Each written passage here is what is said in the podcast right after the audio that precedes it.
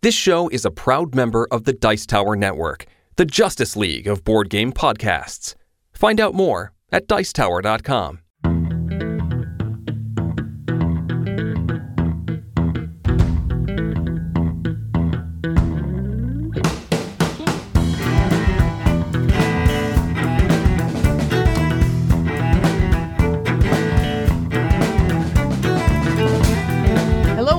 another episode of the Family Gamers Podcast. This is episode 330. Hello, everybody. Three thirty. I feel like it's a it's a time in the day when we pick up kids from school or something like that.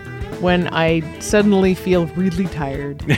Yeah, it's like coffee time or like take a walk time or one of those things. Three thirty in the afternoon. Anyway, it is not three thirty in the afternoon, but it is episode three hundred thirty of the Family Gamers podcast. Hello, everybody. I am your host Andrew, and I am joined by my other host, my better host, my lovely and wonderful wife Anitra. That's me. And this week on the show, we are going to talk about something that was suggested by a show listener. A couple show listener suggested things in this episode, I think. And this week, we're going to talk about multiple games on family game night. Is it okay to split the family up for family game night to play multiple games at the same time? yeah. So, we're going to talk about that second half of the show. But first, we're going to start with a fact, which was also provided by a listener this Mm-hmm. I know, super handy, very very handy. By the way, if uh, you are so interested, if you happen to know some random thing about some random number that might be coming up in the next twenty or so, that would be up to about three fifty. Please send an email to andrew at thefamilygamers.com and let me know because less work for me is always better for everyone. All right, maybe not, but anyway, this week's We fact. like less work for you. This week's fact is about the Rickenbacker 330. This is an electric guitar. The Rickenbacker 330, like all Rickenbacker models, is manufactured in the United States, specifically within the Rickenbacker factory located in Santa Ana, California. It is not mass produced, but rather produced to order for dealers and individual customers. It carries an MSRP of about $2,000. It is the top selling instrument, the 330 is, in the Rickenbacker family in their lineup, as stated by the company CEO. So I looked up a picture of this one, and it's a very classic looking electric guitar. It's certainly one that I've seen before. oh yeah, absolutely. Uh, Pete Townshend is a notable player of the Rickenbacker. He, I mean, was the principal songwriter of the Who, which is a band you might have heard of. Guitarist for the Smiths, Johnny Marr, Peter Buck of REM, I- I lots mean, of famous yeah. people. Yeah, Sure. like, legit stuff. This is not a practice guitar. So that's our fact. Thanks so much to our show listener for submitting that one. We also have a message from our sponsor. Before we get into the meat of the show, it's tax season.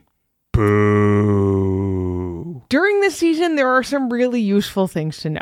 For example, some states offer a tax break for residents who invest in their state's 529 college savings plan. Yay. That has worked for us. in Massachusetts, where we live, we actually got a tax deduction for using our state's plans. If you want help planning for your kids' college education, you can go to firstmovefinancial.com slash familygamers and use the link there to set up a 15-minute call to see if First Move can help you with your financial planning. Thanks so much to First Move Financial for sponsoring another episode of the Family Gamers podcast.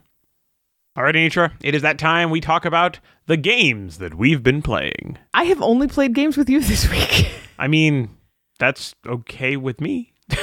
it just it's been a weird week. I don't have my computer. I all kinds of things are weird. Yes. Yes. Yeah, our computer is well, one one of the many computers in our house is um getting In the shop. It's in the shop, so to speak, right? So, I mean, fortunately, we like analog gaming, and so that's Uh, not that much of a problem. So we sat down and we broke out a game that we got in for review fairly recently, which is the Genie and Houdini set from Unmatched. I think I talked about this last week a little bit, Yeah, you did. but you hadn't played it yet. I hadn't played it yet. So it was it was interesting. I got to play as Houdini and Bess.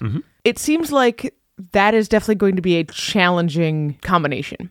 I think so too because I played as Houdini and Bess, and I lost to Asher playing as the genie. Yeah. And I beat you by a little bit more than he beat me by, but I, I don't know. I mean, maybe there's something about Houdini. There's you know some kind of trick to it that we've got to just play through a few more times to see. I really do want to mix these two up with some of the other Yeah. sets. Yeah, I I, agree. I was all excited for a couple of minutes because I was thinking that Aladdin was available and Aladdin and the genie would be cool, No. but it's Sinbad. yeah.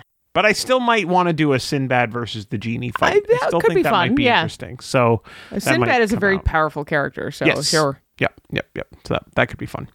Uh, another game that we played that is a review title. Actually, almost everything on our list is a review title this week. Yep. We played Featherlight, but we played it at four players. So this is something that we talked about a lot about how this game would feel different when you played at more than 2 Mm-hmm. players. What do you think of that? I think there is a loss of control. Oh, sure. Not just loss of control, but things generally feel a little bit more chaotic. It's exactly what we were anticipating. Mm-hmm. You don't have to worry about if people can figure out what you're going for or not, because there are three other people going before you get a turn again. So you're not worried about telegraphing your moves. You're worried about, can I possibly make this work? Yeah, and the thing that's really interesting about this is if you're even asking yourself, can I possibly make this work? The answer is probably no. Probably no. Yeah. So, you know, even things where I would pull a card and I would think to myself, hmm, I think that I'm one card away and it just forget it. I bet big in this four player game. I had like a 20 point card that I was going for, and I just could not do it. I believe I had the worst score of anybody in that game. It just is a lot harder to do what you want. Not that it's ever easy in this game, but the more players there are, the harder it gets, Sure, I think. sure, sure, sure. Yeah, and like you said, it's just a little bit more chaotic, but it's it's interesting because the unpredictability of the game is really juxtaposed against the style of the game, which seems really calming. I mean, I would still say that it calm is maybe not the right word, but it's not frenzied. It's not something where, you know, you are striving super hard for this one thing. To play Featherlight well, you need to hold your goals loosely Mm-hmm. Yeah, we and talked about kind of go with the flow of the game. So, in that way, I think it is still kind of a laid back game. Sort of. I was reading through the rules and realized that it also has a solo mode. So, Mm-hmm. I'm going to try very hard to make some time this week to try that and report back on how that goes. Well, gosh, you also have to play the solo mode of Lacrimosa. Oh boy. Playing the solo mode of Lacrimosa means I need to devote better part of a day to it. I think. I don't think it'll be that bad. I mean, maybe I'll play the solo mode of Lacrimosa. I wouldn't mind. You've been doing more solo gaming lately. It- You know, I Nice mean, change. No judgment. Hey, sometimes it's just my way of getting away from my family without being away from my family. Put some headphones in, play some solo games. Mm-hmm. It's uh, probably marginally more socially acceptable than playing video games with my kids around. Yes know. and no. Anyway, the next game that we played is a game that you and I played, but it is a co-op game, and this is Kuzuka. Ku- Ku- Kazuka? Kazuka. We better figure out how to say this game before we review it. Like, like bazooka, but with K instead. Maybe. Yeah, Kazuka. That's what I'm going with. So this is a Pegasus Spiel game, Mm-hmm. and you are animals trying to, I guess, escape from the zoo Oh yeah, and Yep, working absolutely. together to escape from the zoo. Yep, it's fantastic. Love it. and it's sort of a deck building game and sort of a deduction game. I mean, it's one of those where you've got limited communication and so you're trying to figure out some amount of like what other players can give you. Yeah, so it's a probability slash sort of read the mind of your teammates because you're kind of sort of giving clues. You're trying to give clues. yeah, Yeah. yeah, but you can't say a lot of things. So, Yeah, so this is a neat game and I'm looking forward to playing it more. Mm-hmm. So in Kazuka, everybody has a hand of cards, and everybody kind of plays as a different animal. So there's asymmetric player powers, which can be useful, and you're traveling along this path with all these different colored spots on the path, and you're trying to get out. And you have, I think, seven rounds. I don't know if that's based on player count or not. I think the rounds are always seven. I think you always have seven rounds, Yeah. yeah. And basically all of the different colors have different card distributions. So there's like 16 blues and 11 greens and only six yellows and whatever. Something like that, yeah. Yeah. So what you're doing is you are putting out tokens of your animal type along this path, and you can either put one in the section that you're in or the next section, but you can never go backwards. And basically, what you're trying to hint to the other person is which cards you have in your hand by putting something on like the next green one, which indicates like I probably have some green We, stuff in we can do more green. Yeah. The key here is that at some point somebody has to make the decision, no, we're not going to go any further along the path, and then you stop and everyone reveals their cards.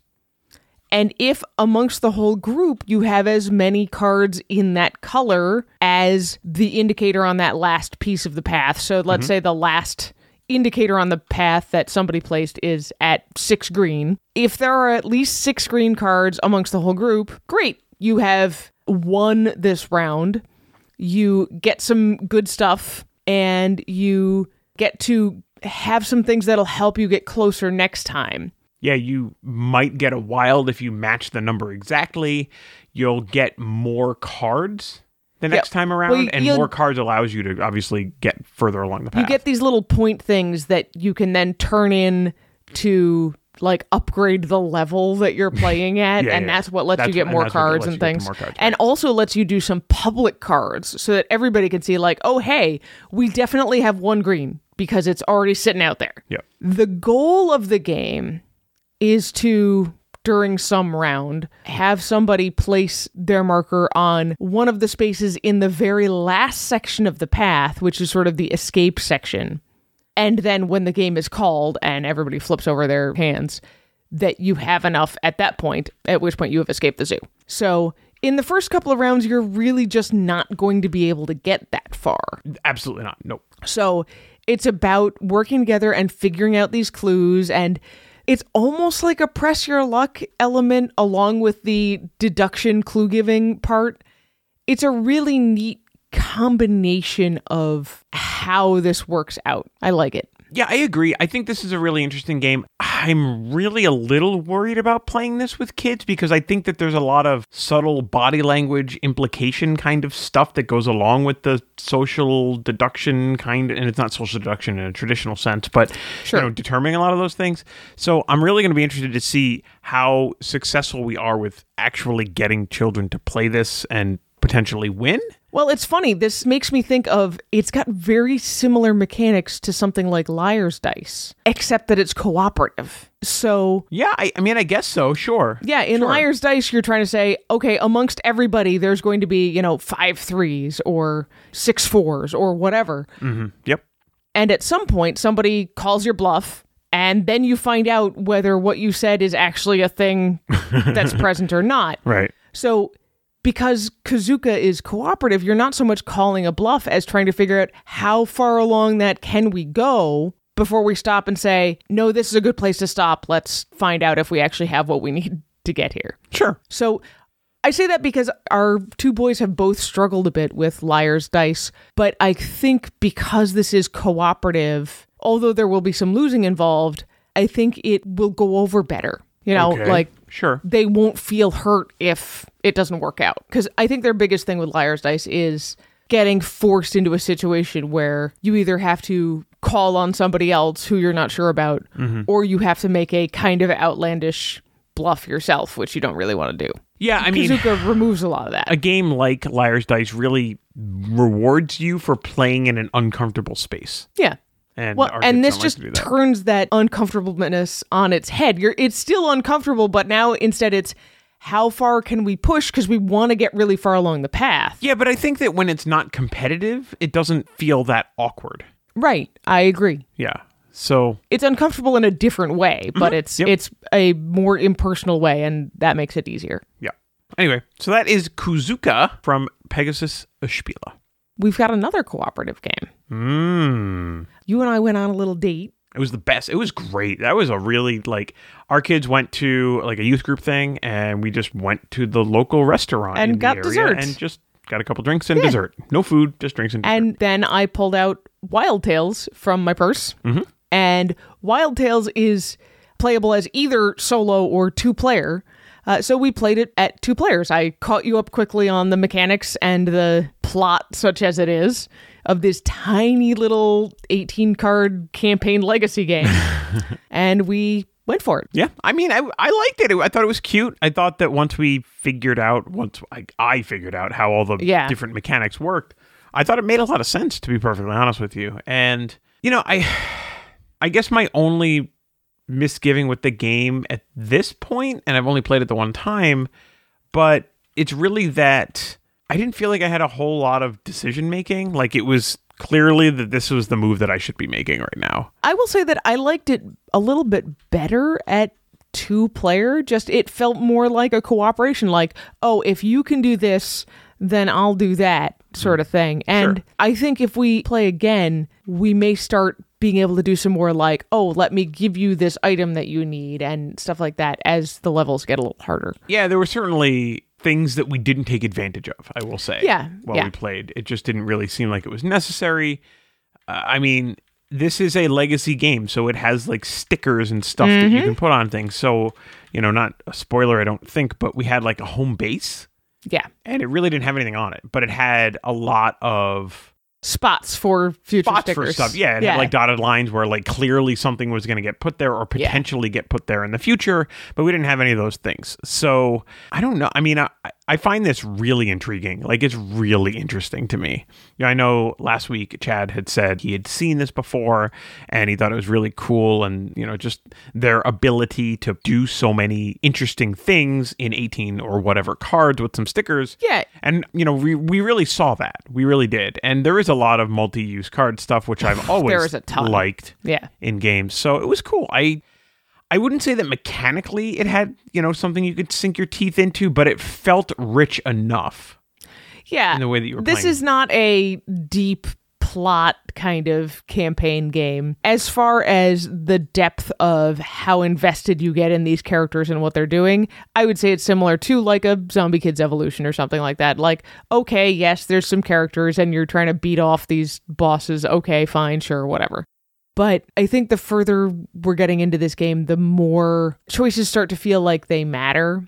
And this is basically a boss battling kind of game. So it's never going to be super complex, but you have decisions of should I try to get more stuff? If I try to get more stuff on this turn, should it be the kind of stuff that's going to help me battle the boss, or should it be the kind of stuff that's going to help me advance in level so that I can beat the final boss? Yeah, I mean, I don't really have the perspective of it feeling more complex over time because Yeah. I only played it the one time. Because you only played but I once. will say that it's not mechanically like complex, like layered, but what you're doing in the game, there's enough meat there. Like, Yeah, like, yeah, it's not one of these games where like you just finally feel like you're getting going and the game's over.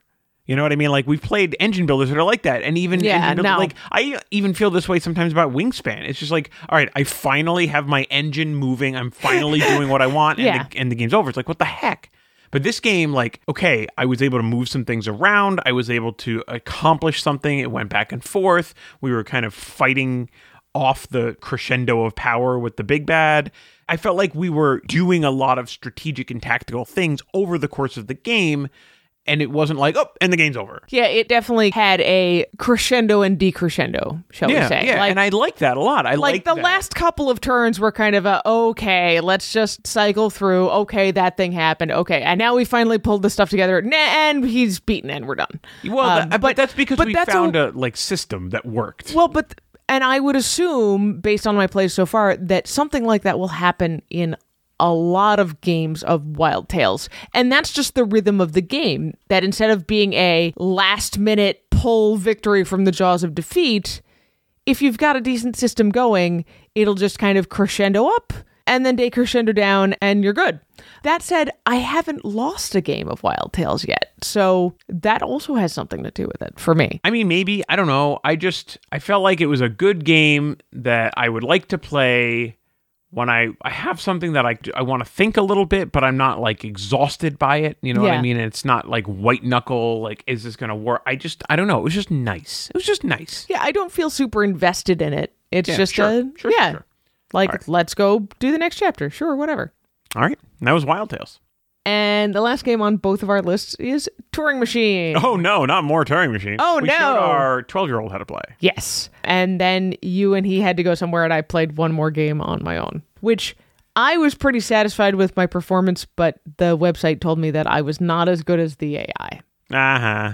But you know I mean what? that in the nicest possible way. But, but you know what? This is that kind of puzzly game where solving the puzzle just feels good. Yeah, absolutely. Like Yep. it feels better if I can do it and it's like, yes, you did it in the same number of steps as the AI. But even if I didn't, like it still feels good that I figured out the puzzle. Well, what's the big O of N of whatever? This oh my goodness! Uh, don't bring that terminology out, please. I don't remember how any of that works anymore. what? Are you serious? All right. Well, we'll have a little lesson after class. Yeah, great. Extra tutoring, just what I always wanted. Oh, anyway. All right. So I think that's everything that we've been playing this week, Except except it is time for the monthly report. for the monthly report. It's actually the ninth, but last week was a guest episode, so we didn't want to Yeah. talk about the monthly report there.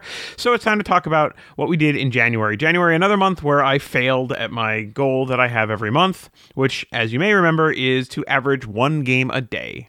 I Yeah. played 27 games in the month of January. What was your H index? Two. Okay. Lame. I played Star Trek Super Skill Pinball three times. Mm-hmm. You will be hearing the audio for that snap review Yep. during this show.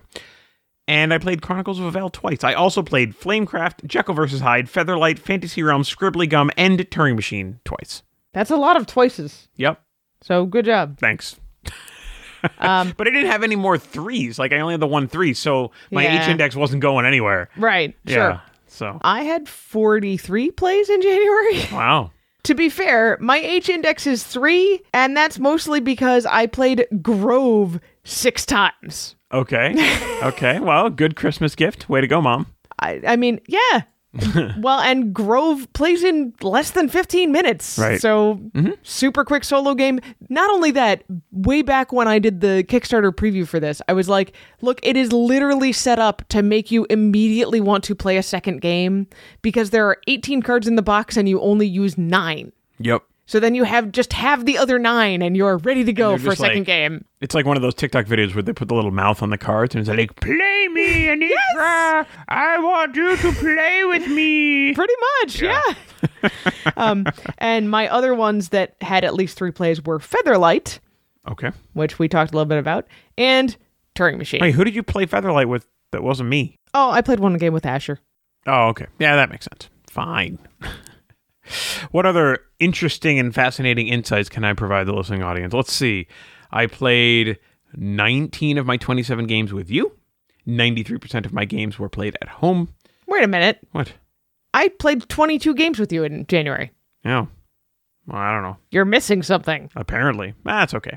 Maybe I did play one game a day. I have Maybe no idea. you did. Yeah, close enough. I mean, there's 31 days in January, so. Sure. But anyway, the vast majority of my games, not quite 75%, but the vast majority were two player. I played the most games on Monday, followed very closely by Saturday. I also definitely played the most games on Monday. Mm-hmm.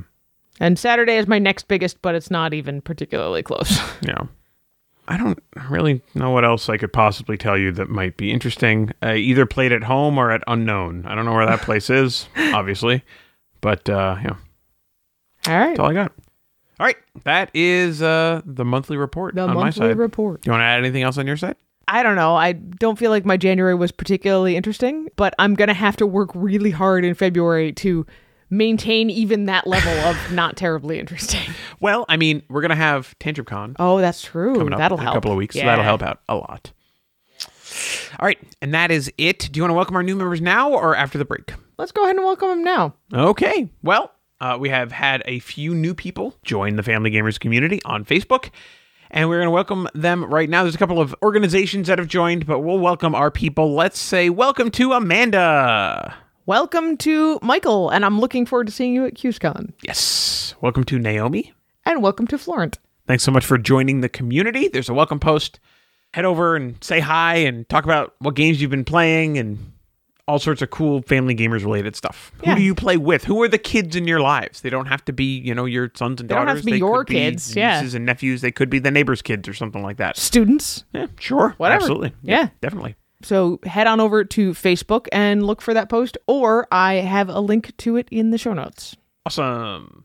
And with that, we're going to take a break. When we come back, we're going to talk about playing multiple games on Family Game Night. We'll be right back.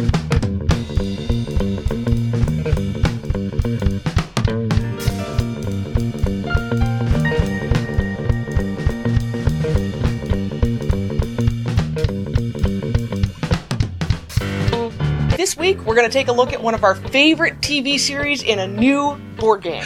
Darmok and Jalad at Tanagra. I, yes, but no, it's going to get confusing. Shaka. when the walls fell. you need to stop. This is a snap review for Star Trek Super Skill Pinball. Temba, his arms wide. Star Trek Super Skill Pinball is the final frontier of roll and write pinball by Geoff Engelstein and published by WizKids. Up to four people can play out of the box. Best for ages 12 and up, maybe because most kids don't love Star Trek, but mostly because the game takes at least 45 minutes. So, Anitra, let's talk about the art here. The art here is a mashup, but the kind that you'd expect to see on a pinball table, so it works.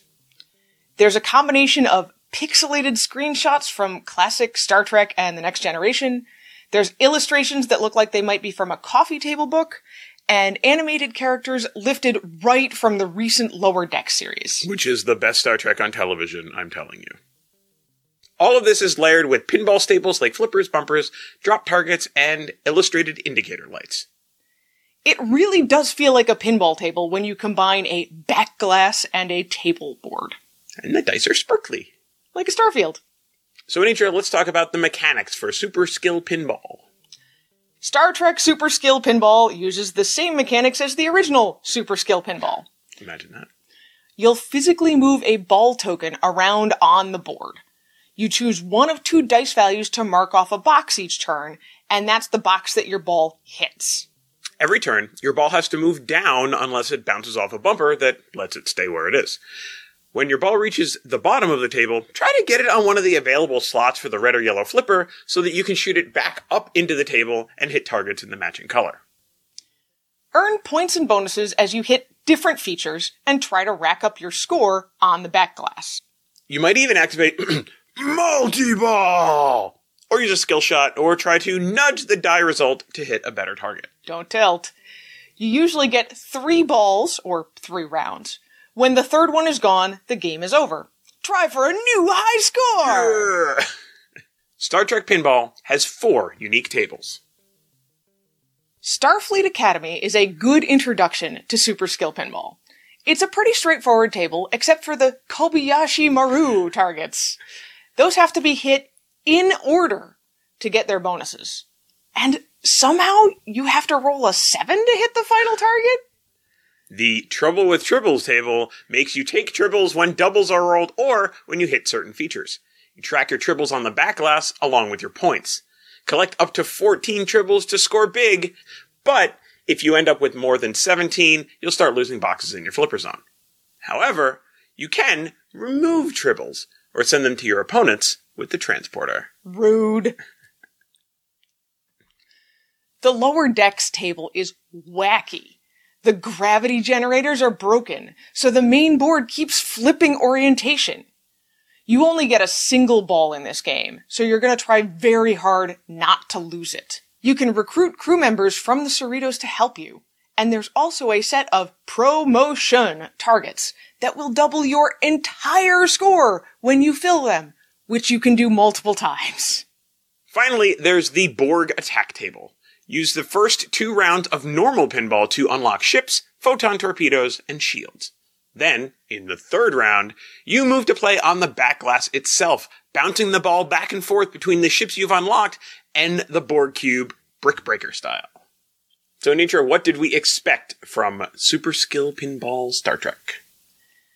I played and enjoyed the original Super Skill Pinball, but after I played it a few times, I didn't come back to it. The generic pinball tables just weren't that interesting.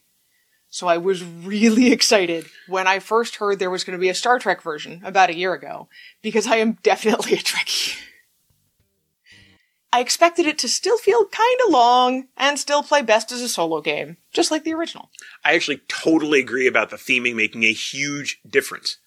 I also agree about it being best as a solo experience, but, well, here's my surprise. We'll go right into surprises. Two of these boards are hilarious. I didn't expect it at all, but the wackiness of lower decks and the gravity, and if you watch the show, all the references that you're going to make while you're playing are actually pretty funny. Especially if you're working through something on your own board and you hear, oh, the gravity has flipped the board. Also, constant tribble references. Constant. All of the tables here are really well themed. They keep me coming back to play again and again because they really capture some of my favorite moments from the franchise. The Borg attack and the lower decks tables are surprisingly original. They do things you could never do with a physical pinball table, but they still feel very much like you're playing pinball. They do. Most of the tables are still pretty much a solo experience. So I love that the Trouble with Tribbles lets you mess up other players' plans. It finally gives me a reason to play this game in a group and not just by myself. So, Anitra, do we recommend Star Trek Super Skill Pinball? If you like pinball and you like Star Trek, then I'd highly recommend this game. It's gonna run you 40 minutes to an hour, but you will find yourself trying to get just the right number of tribbles or recruit Boimler for an awesome promotion. If you're not a Trekkie, this theme probably won't keep your interest. But you might check out the original Super Skill Pinball or the Holiday Movies edition. Even with the great theming, there were certainly times when the game did run a little bit long, like Anitra said. I had a few plays where I was like three quarters of the way through and I was like, I'm done. I don't need to play anymore. I'm all set. So, Andrew, what are we going to rate this? I think we're going to give it four phasers out of five. And that's Star Trek Super Skill Pinball in, a, snap. Choop.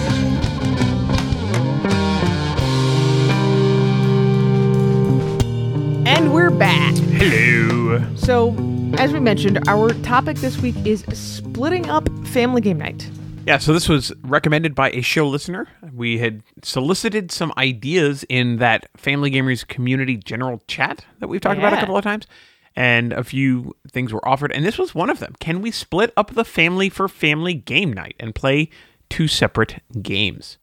So we've kind of a lot of thoughts about this topic. They're a little scattered, I suppose. Some of it is things that we can do, but also we're going to talk about how what would actually work for our family, which doesn't necessarily mean it works for everyone. Right. Well, so let me say that first, I realize this is kind of a niche question, even within what we already talk about, because splitting up the family for family game night presumably means two parents and at least two children, but probably more. Yeah, and undoubtedly what's going to happen when you have multiple children is you are going to end up with different skill levels. Now this could be because of age, it could just be because one of the kids is a gamer and the other one's not a gamer. Or somebody struggles with reading or with math or with planning ahead. Yeah, so most likely though, I think it's going to be age related. I think that's Uh, the yeah, most, most the time. common situation that you're going to run into. You might have two gamers, but one of them is 9 and one of them is 6. right? And Yeah. the difference between a 9-year-old and a 6-year-old are pretty substantial. Yeah. So, especially with regards to these kinds of things. So, yeah, absolutely you can split up family game night and play multiple games. There's a lot of thoughts that I have around, you know, this kind of a thing. One thing that I think is really important here is family game night still I think really should have interaction across the whole family Yeah. which definitely means that family game night should not be the kids go play over there, the adults are going to play over here. Right? That's not family That- game That's night. not really family game night Right. anymore.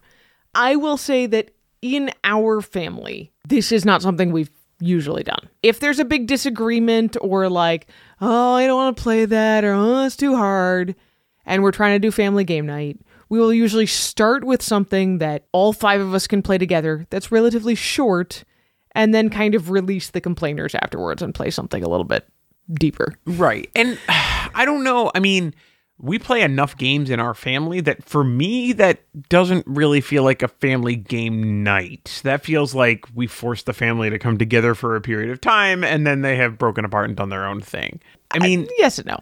I think capital FG and family game night means something a little bit more special. But here's the thing about this that I think is really important it doesn't have to be the game itself that brings everybody together. And that's why I think mm-hmm, the answer mm-hmm, to this mm-hmm. is yes. It's the experience that brings everybody together.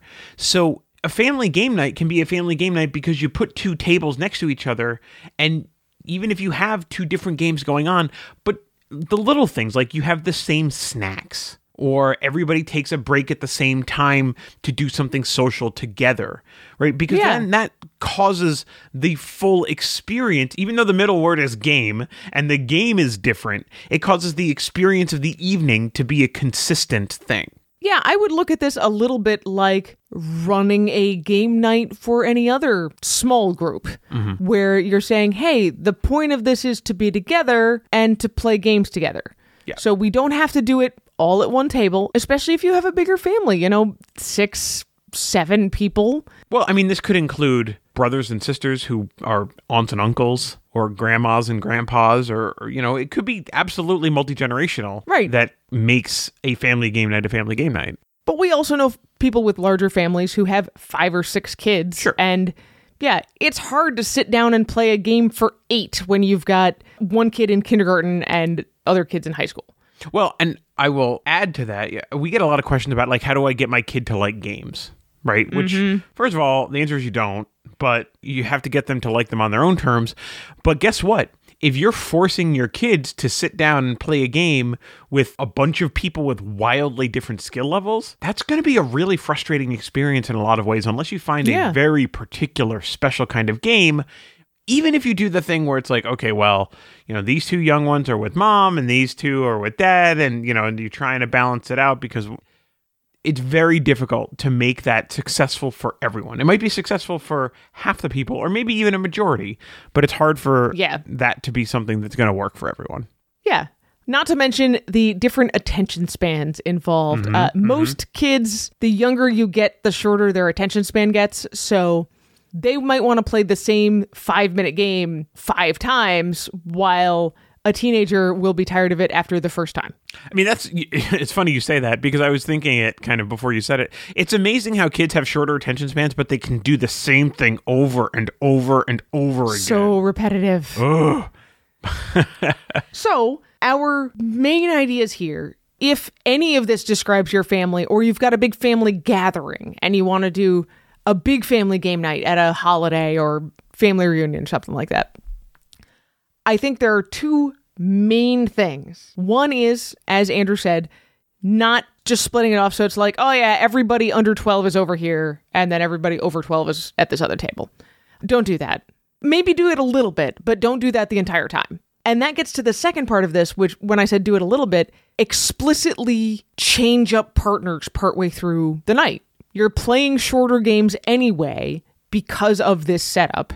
So have a halt point where it's like, okay, and now we're going to take half of this group and half of that group and smush them together. Yeah, this is the square dancing method. Yes, I, I like that way of describing it.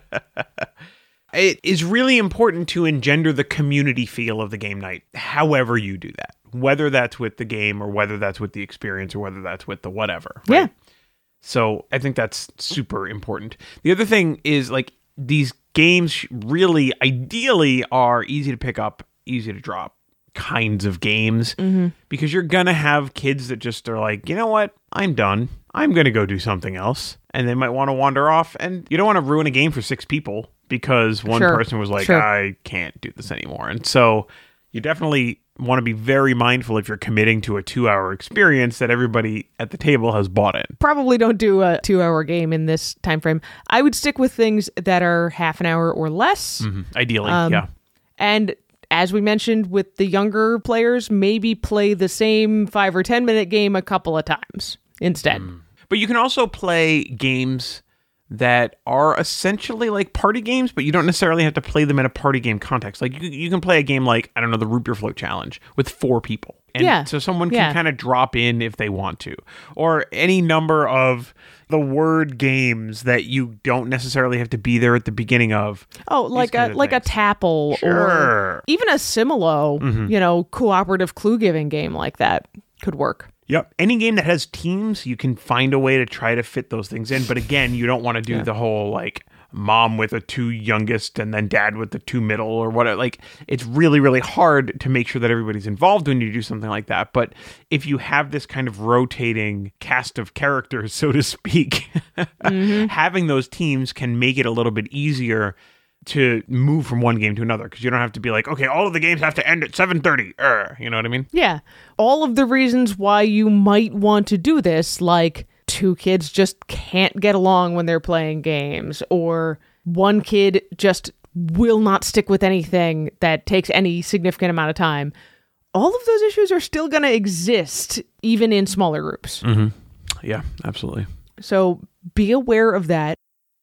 Honestly, I love this question because this is not something we had ever thought about really before for us. Mm-hmm. I think we might do this the next time that we're trying to set aside. I mean, game night is maybe a little bit too formal, but set aside an hour or 90 minutes to do some family gaming. Yeah, I mean, again, I I think the key here is to find the glue, right? So if everybody's playing the same game together, that's very easy. But in a context like this where we're talking about playing two separate games, what is the thing that's going to keep it cohesive as an experience? Is it merely playing in the same room? It could be.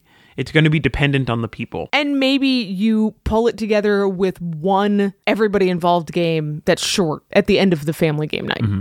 Maybe you even do like a mini tournament thing like, okay, you guys are going to play that game, we're going to play this game And then we're going to swap and like or something Yeah. or like dude, whoever wins like you're going to play I don't know rock paper scissors and you know whoever wins that doesn't have to clean up or something like that. You know what I mean? Just something that brings it together. Sure, sure.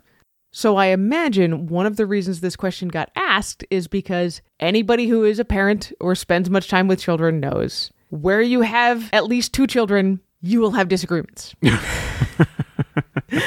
Or adults that act like children. Uh, well, you know. So having two or more options of games to play will make it a little bit easier to find common ground and agreement, but especially in a family like ours where there are five people in the family. One kid might be super insistent on a game, and kid number two is super insistent on a second game, and kid number three is like, I don't want to play either one of those. So be aware that that's still going to be an issue. Mm-hmm. It's not Yep. going to be solved by this, but you might be able to rein it in a little bit. In our family, there are several games that Claire and Elliot like to play, and Asher doesn't. There are several games that Claire and Asher like to play, and Elliot doesn't. It kind of round robins around. In a situation like that, where you just have kids who butt heads all the time, I would figure out your sets of people for games first, and then figure out what the game is going to be. If you know you're going into a situation with multiple games at play, no pun intended, you have the opportunity to do multiple games. I- right? yeah, so, sure. you know, if there's a game that kid 1 really likes and there's a game that kid 2 really likes, guess what? That's what compromise is all about. Play them both. Sure, sure. So, you've always got options like that. I want to throw it out there to our listeners. Have you ever done this with your family game night or with a larger group like a family reunion or Christmas or whatever? Right. What's really interesting about this question is the person that asked this question hosts a board game convention at his house once a year. So I know that he's familiar with the concept of a bunch of games going on all at the same time, which also means, sir, that you've got some ideas, and I'd love to hear them. So you can go to our Facebook community, which is where that chat was that this question came up in, by going to thefamilygamers.com forward slash community or by searching for the Family Gamers community on Facebook. You can also at us on Facebook, Twitter, Instagram, TikTok, and YouTube at Family Gamers AA. We want to know what you think about this question. Or have you ever done this before? Maybe you've got some funny story about some mistake that you made and it went horribly wrong and we can all laugh together and Learn from my Yeah. mistake, sort of thing. I'd, whatever. I mean, We'd we, love to hear. we don't have to laugh at you. No, no, no. With, not at. Ah, of course. If you want to tell a story that you'd like us to share without your name on the podcast, we'd be happy to do that as well. You can always email me, Andrew at thefamilygamers.com. Anitra at thefamilygamers.com. We mentioned Tantrum Con. Tantrum Con is coming up in two weeks. If you don't have your ticket, I'm sorry they're sold out. But if you do have your ticket, now is pretty close to the last chance you're going to get to pick up some Family Gamers merch that you can wear to the show. We've got t shirts, hoodies, mugs, and more at thefamilygamers.com forward slash merch. Man, I would be psyched to see somebody wearing a Family Gamers t-shirt. So excited Yes. for the show. It's going to be awesome. Please don't forget to subscribe to this podcast if you like what you're hearing. And please tell your friends about it. We're not weird, or we're acceptably weird, I guess. I mean, we've been hosting a podcast out of my office for six, seven years about board games. about board. Games. Yay. Weird. Sorry, honey. That's why I changed it to acceptably weird. Okay, We're fine. acceptably weird. Fine. But yeah, tell your friends about us and uh, maybe we can offer them some help for board gaming with their family. Everybody has a family. This is true. And we would love to help them. Or you could also leave us a review at Apple Podcast, which is actually super helpful and tell strangers about how acceptably weird we are. Yes, tell all of the strangers how weird we are. We would appreciate it very much. If you would like us to eat weird foods for science on the podcast and tell you all about them. Bring them to TantrumCon. Or you can just mail them to us. The Family Gamers, 60 Auburn Street, number 528, Auburn, Massachusetts, 01501. It has been a while. I think I'm going to scour the like after Valentine's Day sales and see if I can find anything. Yeah, the trick weird. to this is to go to like Dollar General. yes. Big lots. Yeah, all those weird places. Yeah, Yeah. that's where you get mm-hmm. the weird stuff. Family Gamers is sponsored by First Move Financial. Go to firstmovefinancial.com slash familygamers to learn how the team at First Move Financial can help you pile up the victory points. Well, I think that's going to be it for us this week. Uh, we might even be able to make time for a family game night this week. Maybe. I think we can certainly shoot for it. We already have our guest planned for next week, which I'm very excited about. And then we're going to be at Tantrum Con, which I'm also very excited about. Exciting all around. So much excitement. But until then, Play games with your kids.